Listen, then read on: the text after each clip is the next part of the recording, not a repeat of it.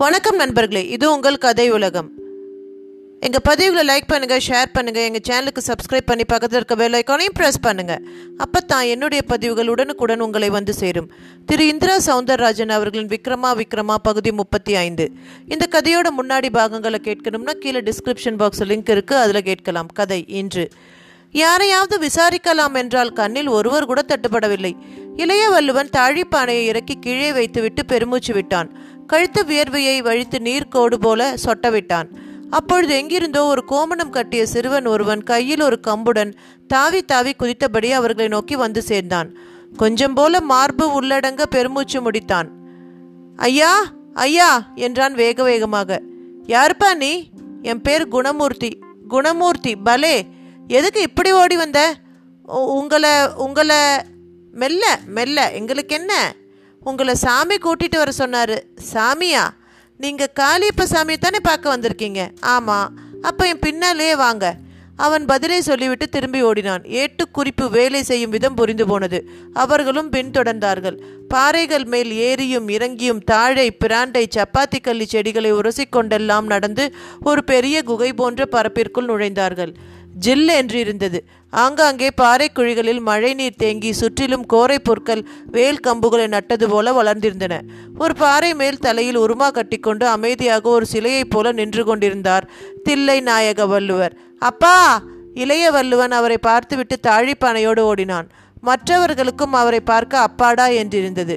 ஓரிடத்தில் அந்த மலைதளத்து இழந்தை மரம் ஒன்று கிடைவிட்டிருந்தது. அதை வெட்டி கொண்டிருந்தார். கோமணம் கட்டிய விவசாயி போன்ற ஒருவர். அவரும் ஒரு இலந்தை மரக்கிளையுடன் அவர்களை நோக்கி வந்தார். சாமி இவங்க தான் அவங்க. இவன் என் மகன். தில்லைநாயக வள்ளுவர் அந்த கோமநாடி மனிதனுக்கு இளைய வள்ளுவனை அறிமுகம் செய்து வைத்தார். அவர் முகத்தில் ஒரு குறுஞ்சிரிப்பு தலைமுடியெல்லாம் சடைகட்டி போயிருந்தது. சிரிப்போடு அதிக நேரம் பட்டாபியைத்தான் பார்த்தார். பட்டாபிக்கு குறுகுறுப்பாக இருந்தது. ஆனால் அண்ணாவும் தேவராஜனும் அதில் அர்த்தம் இருப்பதாகத்தான் நினைத்தனர். தில்லைநாயக வள்ளுவரை எப்படி இருக்கீங்க? ஆபத்தெல்லாம் ஒண்ணுமில்லையே. அண்ணா பேச்சை ஆரம்பித்தார். சாமி அருளால தப்பிச்சேன். தில்லைநாயகத்தின் பதிலில் அவர்கள் எதிர்பார்த்திராத ஒரு கருத்து. அப்ப இவர் உங்களை கடத்தலையா? இல்லைங்க இவர் தான் என்னை காப்பாத்தினார். யாருன்னு தெரியல. ரெண்டு பேர் என்ன கத்தி முனையில கடத்துனாங்க. நானும் அதை எதிர்பார்த்தேன். ஊருக்கு ஜோசியம் சொல்ற எனக்கு என்ன நடக்கும்னு தெரியாம போனா எப்படி? சரி இவர் எப்படி காப்பாத்தினாரு? அந்த திருட்டு பசங்க என்னை கார்ல கடத்தி இந்த புலிக்குண்டு மலைக்கு தள்ளிட்டு வந்துட்டாங்க. என்னை பார்க்க நந்தன் பைராகிங்கிறவன் வரதா இருந்துச்சு. விக்ரமாதித்தன் ஏடுங்க பத்தி பைராகி விசாரிப்பார். எதையும் மறைக்காம சொல்லணும்னு சொன்னாங்க. அப்ப சாமி தான் இங்க அவங்க கிட்ட இருந்து என்னை காப்பாத்தினாரு. இப்போ அவங்க எங்க? அதை ஏன் கேட்குறீங்க சாமிக்கு பீதாம்பர வித்தை தெரியுமாம். அதன் மூலம் சாமி தன்னை ஒரு புலியா மாத்திக்கிட்டு அவங்கள துரத்த தலைதறிக்க ஓடி போனவங்க அப்படியே அதோ அந்த சரிவில் புரண்டு விழுந்துட்டாங்க. அங்கே உள்ளே விழுந்தா அவ்வளவு தானம். தேவராஜன் கவுளி போல சப்பு கொட்டினார். அப்போ எதனால் ஏட்டுக்கட்டுகளை பானையோட உடனே வர சொன்னீங்க? அண்ணா கேட்க தில்லை நாயகத்தார் பார்வை சாமி பக்கம் போனது. நீங்களே பதில் கூறுங்கள் என்பது போல. நான் தான் அப்படி சொல்ல சொன்னேன். நான் ஒரு மருத்துவ சித்தன். வள்ளுவருக்கு இக்கட்டு வரும்னு எப்படி தெரியுமோ அதே போல எனக்கும் இன்னைக்கு நடக்க போகிறது தெரியும். அதன்படி விக்ரமாதித்தனோட ஏடுங்க இப்போ காளி கோயில் மரப்பொந்துக்கு போயிருக்கணுமே. காளியப்ப சாமி ஏதோ அருகில் இருந்து பார்த்தவரை போல சொல்லவும் அவ்வளவு பேருக்கும் தூக்கி அடித்தது. அண்ணா கேட்கவே கேட்டு விட்டார். நீங்கள் என்ன பக்கத்தில் இருந்து பார்த்த மாதிரி சொல்கிறீங்க பார்த்தேனே பக்கத்தில் இருந்து தான் பார்த்தேனே. அப்படியா? நாங்கள் உங்களை பார்க்கலையே. நான் அப்போ மேலே ஒரு மலக்கிளையில இருந்தேன். ஆச்சரியமா இருக்கே. எங்களுக்கு முந்தி இங்க மட்டும் எப்படி வந்தீங்க? அஷ்டமா சித்தி வசப்பட்ட ஒருவனுக்கு நேரம் தூரம் எல்லாம் ஒரு விஷயமே இல்லை. அஷ்டமா சித்தியா? உங்களுக்கா? அண்ணா வாயை பிளக்க அந்த கோமநாடி மனித தாழிப்பானையை சாதாரணமாக இளைய வள்ளுவனிடமிருந்து இரு விரல்களை மட்டும் பிடித்து வாங்கினார். சாமி அப்போ ஒரு கிளியா மரக்கிளையில உட்கார்ந்துகிட்டு இருந்தார். வள்ளுவர் சொல்லவும் பட்டாபி நெற்றியை தேய்த்தான். என்ன நம்ப முடியலையா? வள்ளுவர் தான் கேட்டார். ஆமாம் எப்படி நம்ப முடியும்? கிளியா இருந்தார் குருவியா இருந்தார்னு கிட்டு இது என்ன துரோதா யுகமா இல்ல துவாபர யுகமா? அப்ப அந்த யுகத்துல இந்த மாதிரி மாறுவது சாத்தியம்னு நீங்க நினைக்கிறீங்களா தம்பி? அப்படி இல்லை அப்ப இப்படி நடந்ததா கதைகளை படிச்சிருக்கேன். அப்போ நடந்திருந்தா இப்போவும் நடந்திருக்கும். இப்போ கூட பெட்ரோல் இல்லாமல் விமானத்தால் பறக்க முடியல. ஆனால் அப்போ ராவணனோட புஷ்ப விமானம் எந்த எரிபொரும் இல்லாமல் தான் வானத்தில் பறந்தது. என்று தில்லைநாயக வள்ளுவன் அந்த தாழிப்பானையை தூக்கி அப்படியே அந்த கோமநாடி சித்தரான காளியப்ப சாமிகளிடம் வழங்கினார். சாமி உங்களால் விக்ரமாதித்தன் ஏடு பாதுகாப்பான ஒரு இடத்துக்கு போயிடுச்சு. அதே சமயம் அங்கே இருந்த மருத்துவ குறிப்புங்க உங்ககிட்ட வந்துடுச்சு. இதை நீங்கள் தான் நடத்துனீங்களா? இல்லை இப்படியெல்லாம் நடக்கிறதுல நீங்களும் ஒரு அங்கமானு எனக்கு தெரியல. எது எப்படி இருந்தாலும் விக்ரமாதித்தன் ஒரு பாதுகாப்பான இடத்துக்கு போன சந்தோஷம் ஒரு பக்கம். சிலர் கடத்த போய் உங்களுக்கு தரிசிக்க முடிஞ்ச புண்ணியம் ஒரு பக்கம். என்று தில்லைநாயக வள்ளுவர் கைகளை கூப்பியபடி நெகிழ்ந்தே போனார். சாமிகளோ பட்டாபியை நெருங்கினார். என்னப்பா எதை நம்புறது எதை விடுறதுன்னு தெரியலையா? ஆமாங்க நான் இப்போ கொஞ்சம் பயத்துலேயும் இருக்கேன். நடக்கிற விஷயங்கள் நான் பட்டின்னு சொல்லுது. ஆனால் அந்த பட்டி எங்கே நான் எங்கே? அப்படியா உனக்குள்ளேயும் சந்தேகமா? இது சந்தேகம் மட்டுமில்ல சலனமும் கூட. நான் எப்படி இருந்தா என்ன? விக்ரம நிலையை நினைச்சா தான் பயமாகவும் இருக்கு நடுக்கமாகவும் இருக்குது எல்லாம் நம்மால தான் நடக்குதுன்னு நினைச்சா அப்படித்தான். நடக்கிறதுல நாம இருக்கோம்னு நினைச்சா பயமும் இல்லை கலக்கமும் இல்லை.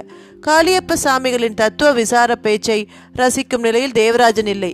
மன்னிக்கணும் வள்ளுவரோட நாங்க இப்ப கிளம்பலாம் தானே என்று அவரை பார்த்து கேட்கவும் காளியப்ப சாமிகள் அங்கங்கே உள்ள சில பாறைகளை காட்டி அதில் அமரச் சொன்னார்.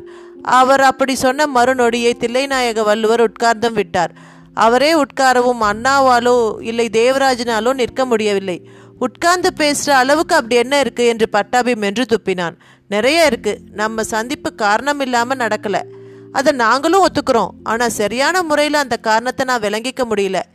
ஞானிகளுக்கு தான் எதுவும் முன்னாலேயே விளங்கும். வாழ்க்கையில் உள்ள உங்களுக்கு போக போகத்தான் விளங்கும். உங்களுக்கு அப்போ முன்னாலேயே விளங்கிடுச்சுன்னு தெரியுது. அது என்னன்னு சொல்லலாமே. விக்ரமாதித்தன் சம்பந்தப்பட்ட ஏடுகள் இப்போ பாதுகாப்பான இடத்துக்கு போயிடுச்சுல்ல. அப்படித்தான் நாங்கள் நினைக்கிறோம். அது மட்டும் இல்லை அங்கே இருந்த மருத்துவம் சம்பந்தப்பட்ட ஏடுகள் உங்ககிட்டயும் வந்துடுச்சு. இப்படி நடந்து முடியணுங்கிறதுக்காகத்தான் வள்ளுவருக்கும் உங்களுக்கும் சந்திப்பு நேரிட்டதோ? மேலோட்டமாக பார்த்தா அப்படித்தான். ஆனால் உள்ளுக்குள்ளே இருக்கிற காரண காரியங்களே வேற. காளியப்ப சாமியின் கருத்து அவர்கள் மூவரையும் சற்று குழப்பியது. குழப்பமா இருக்கா? குழப்பமா இல்லை கொஞ்சம் ஏமாற்றமாவும் இருக்கு. எப்படி?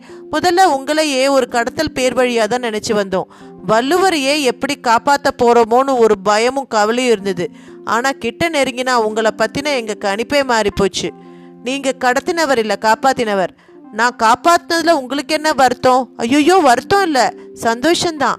ஏமாற்றம்னு நான் குறிப்பிட்டது ஒரு வித சந்தோஷத்துல தான் தேவராஜன் அவர் பேசட்டும். காரணம் இல்லாம காரியம் இல்லைன்னார். அது எப்படின்னு அவரே சொல்லி முடிக்கட்டும். அண்ணா பேச்சை திரும்பவும் மையத்துக்கு இழுத்தார். விக்ரமனும் பட்டாபியும் மட்டும் மறு ஜென்மம் எடுக்கல. காளியப்ப சாமி சொன்ன விதத்தில் வேறு சிலரும் எடுத்திருக்கின்றனர் என்பது போல ஒரு தொனி. சாமி சொல்றத பார்த்தா நானும் மறுஜென்மம் எடுத்தவன் தான். அந்த பதிலுக்கு அவ்வளவு பேருமே ஆச்சரியத்தை எதிரொலித்தனர். என்ன பார்க்குறீங்க? மறுஜென்மங்கிறது விசேஷ பிறவிக்கு மட்டும்னு நினச்சிங்களா? இல்லை சாமி இந்த மறுஜென்ம விஷயத்தில் எங்களுக்கு நிறைய மாறுபட்ட கருத்துக்கள் இருக்கு. விக்ரமன் விஷயத்தில் தொட்டு தொட்டு நடக்கிற சம்பவங்கள் தான் நாங்கள் அதை நம்பவே காரணம். அதே வேளையில் விக்ரமன் தன்னை சுத்தமாக விக்ரமாதித்தன் நம்பலை. அது நந்தன் பைராகியை சந்திப்பதற்கு முந்தி வரை இருந்திருக்கலாம். ஆனால் இப்போ அவன் தன்னை விக்ரமாதித்தன் தான் சொல்லவே செய்வான். அந்த அளவுக்கு மாறிட்டான். அப்படி அவன் தன்னை உணர்ந்தால் நந்தன் பைராகி யாருங்கிறதையும் உணரும் உணரணும் இல்லையா? உணருவான். இந்த முப்பத்தி ரெண்டாவது பிறப்புக்கு அவனுக்கு நிறைய கடமைகள் இருக்கே. அதை செய்யத்தானே அவன் ஜென்மமே எடுத்திருக்கான். அதெல்லாம் நடக்க வேண்டாமா? சாமி நானும் மறுஜென்மம் எடுத்தவன்னு சொன்னீங்க. பேச்சு அதில் அப்படியே மாறி போயிடுச்சு தேவராஜன் மிக கவனமாக விலகிச் சென்ற பேச்சை திரும்பவும் மையத்துக்கு கொண்டு வர பார்த்தார். வாஸ்தவம்தான் விக்ரமாதித்தன் வரையில நான் யாரோ இல்லை. எந்த மயானத்தில் அவன் வேதாளத்தோட புதிர்கதைகளுக்கு பதில் சொன்னானோ அந்த மயானத்தோட புலையன் தான் நான். அப்ப என் இடம் இடுகாடு. இப்ப நான் இருக்கிறது இந்த காட்டில். எப்பவுமே ஏதோ ஒரு விதத்துல விக்ரமாதித்த ராஜா பிறப்போட என் பிறப்பும் தொடர்ந்துக்கிட்டே இருக்கு. இதை எப்படி தெரிஞ்சுக்கிட்டீங்க? யோகத்துல எவ்வளவோ பயிற்சிகள் உண்டு. அதுல சித்தகாச பயிற்சிங்கிறது ஒன்று அதாவது இருந்தும் இல்லாம போய் மனசை ஆகாயமாக்கி அப்படியே பரவி திளைப்பதுன்னு பேர். அந்த மாதிரி செய்யும்போது நான் யாருங்கிற கேள்விக்கு ஒரு விடையா கிடைச்ச விஷயம்தான் இது. எப்பவும் யாரா இருந்தாலும் அவங்க சரீரத்திலையும் மனசுலையும் கொஞ்சமாவது பூர்வ ஜென்ம வாசனையை ஒட்டிக்கிட்டு இருக்கும். அதை அடையாளம் கண்டுகொள்ள தெரியணும். முடியலன்னா முனிவர்கள் நமக்குன்னு விட்டுட்டு போயிருக்கிற நாடி ஜோதிட ஏடுகள் மூலமாக நாம் நம்ம பற்றி தெரிஞ்சுக்கலாம்.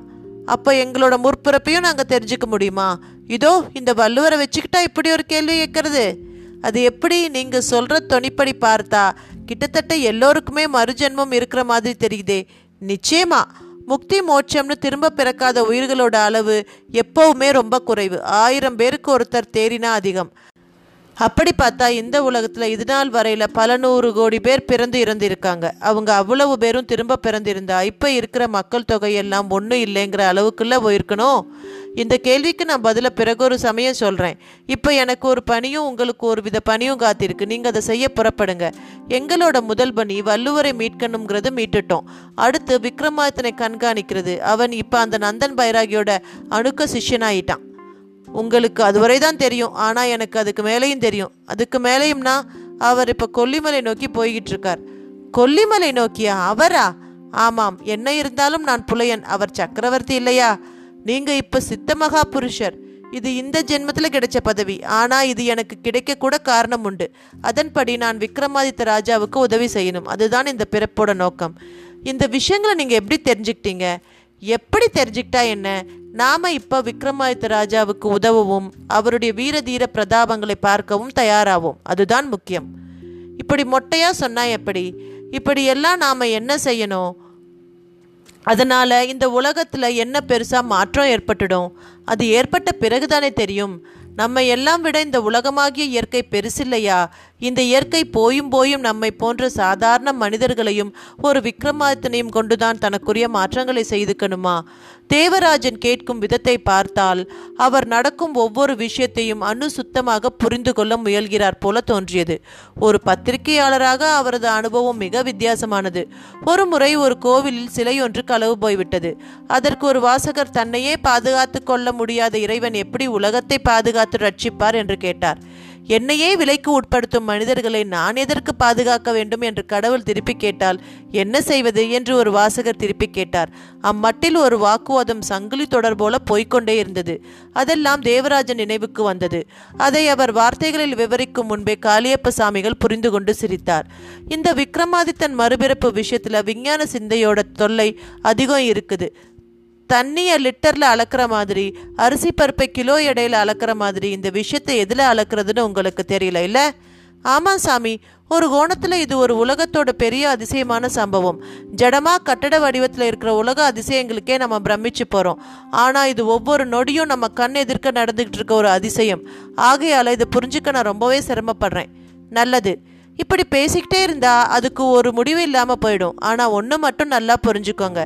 விடையில்லாத கேள்வியே இந்த உலகத்துல இல்ல. உங்களுக்கும் விடை கிடைக்கும். இப்போதைக்கு நீங்க கிளம்புங்க. எனக்கும் கொல்லிமலையில ஒரு வேலை இருக்கு. கொல்லிமலையா? ஆமாம். என் எஜமானருக்கு நான் சில உதவிகள் செய்தாகணுமே. அவர் தன்னோட வாளை தேடி கொல்லிமலைக்கு பஸ் ஏறிட்டார். அவரோட வித்தையில ஒரு வித்தையை அவர் பிரயோகிக்க கத்துக்கிட்டாலும் இப்படியெல்லாம் பஸ்லையும் கார்லையும் போய் அவர் கஷ்டப்பட வேண்டாம். ஹோ என்ன பண்றது?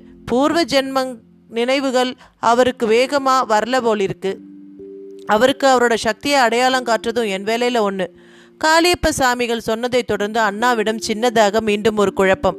கடைசியா ஒரு கேள்வி கேளுங்க ஐந்தாம் காண்ட குறிப்புப்படி ஆறாம் காண்டத்தை நம்ம தில்லைநாயக வள்ளுவரோட போய் பார்க்கணும். அதாவது அந்த காளி கோயிலுக்கு போய் அங்கேயோ அந்த சர்ப்பம் காவல் இருக்கு. எங்களால் முன்ன போல சகஜமாக ஏடுகளை எடுத்து வரிசையாக பார்க்க முடியுமா? தாராளமா. ஏடு என்ன சொல்லுதோ அதுதான் என்பதிலும். எப்போ ஆறாம் காண்டத்தை பார்க்க வர சொல்லி ஐந்தாம் காண்டத்தில் குறிப்பு வந்தாச்சோ அப்போ அங்கே போனால் உங்களுக்கு தானாக வழி பிறக்கும்னு தான் அர்த்தம். கவலை வேண்டாம். அந்த கவலையை விட பெரிய கவலை நம்ம வள்ளுவரை அந்த நந்தன் பைராகி சந்திக்க முயற்சி செய்திருக்கான். அதனால தான் கடத்தியிருக்கான். விக்ரமனையும் ஏவி விட்டுருக்கான். இப்போ இந்த முயற்சியெல்லாம் தோல்வி அடைஞ்சிடுச்சு. இந்த நிலையில் திரும்ப அவன் வந்தா அண்ணாவின் கவலை காளியப்ப சாமிக்கு புரிந்தது. அநேகமாக இதுக்கு விடை ஆறாம் காண்ட ஏட்டு உங்களுக்கு கிடைக்கலாம். இதுவரை தெய்வ பலம் நிறைய இருந்தது. இப்போ அது கிட்ட வந்தாச்சு. ஏன் சந்தேகம்? இந்த நொடி வர நீங்கள் தான் எல்லா காரியங்களையும் செய்ததா நினைச்சா மனசை மாற்றிக்கோங்க ஆட்டுவிக்கிற சக்தி எங்கேயோ இருக்கு. ஆடிக்கிட்டு இருக்கோம் எல்லோரும். இதுவரை எப்படி ஆடினோமோ அப்படியே இனியும் ஆடுவோம். புறப்படுங்க. காளியப்ப சாமிகள் அவர்களை கிளப்பிவிட அவர்களும் அதற்கு மேல் அப்பொழுது பேசவோ விவாதிக்கவோ எதுவும் இல்லை என்கிற வெறுமையுடன் திரும்பி நடக்க ஆரம்பித்தனர். இளைய வள்ளுவன் சுமந்து வந்த தாழிப்பானையும் குகைக்குள் அவரால் எடுத்துச் செல்லப்பட்டது. திரும்பவும் அதே ஒற்றையடி பாதை. வரிசையாக ஒவ்வொருவராக அணிவகுத்து சென்றபோது அவர்கள் தலைக்கு மேல் பலபடவென்று சிறகு சப்திக்க மயில் ஒன்று பறந்து சென்றது. சற்றே அபூர்வ காட்சி. தில்லைநாயக வள்ளுவர் மட்டும் அதை பார்த்து கன்னத்தில் போட்டுக்கொண்டார். என்ன வள்ளுவரே மயில்னா உடனே முருகன் ஞாபகமா? இல்லைங்க தம்பி அந்த மயில் உருவத்தில் போகிற சாமி அதாவது நம்ம சித்தர் சாமி கொல்லிமலைக்கு பறந்தே போகிறதுன்னு முடிவெடுத்து கிளம்பிட்டாரு. என்னது? அந்த மயில் தான் காளியப்ப சாமியா? ஆமாம் அவர் விரும்புகிற வடிவத்தை எடுக்கிறவர். இந்த இரண்டு நாளில் அவர் எடுத்த பல வடிவங்களை நேரில் பார்த்தவனாச்சேனா? நிஜமாவா? நான் எதுக்கு பொய் சொல்லணும்? இதை யார்கிட்டயாவது சொன்னால் உலகத்தோட பெரிய பொய்யே இதான்னு சொல்லுவாங்க. எதுக்கு சொல்கிறீங்க ஏன் சொல்லணும்? சொல்லாதீங்க. அதிசயங்கள் எப்பவும் ஒரு அளவுக்குள்ளே இருக்கணும். கோவிலில் கொடுக்குற சுவாமி தீர்த்தம் மாதிரி அதை சொம்புல வாங்கி குடிச்சா அது குடி தண்ணீர்னு அர்த்தம் மாறிடும்ல? தில்லைநாயக வள்ளுவரின் பதில் தேவராஜனையே ஒரு உலுக்கு உலுக்கி விட்டது. இன்னும் என்னவெல்லாம் நடக்கப் போகிறதோ என்கிற கேள்வியோடு அவரிடமும் நடை தொடர்ந்தது. இத்துடன் இந்த பதிவு நிறைவு பெறுகிறது. இந்த சுவாரஸ்யமான கதையின் அடுத்த பதிவோடு விரைவில் உங்களை சந்திக்கிறேன். நன்றி வணக்கம்.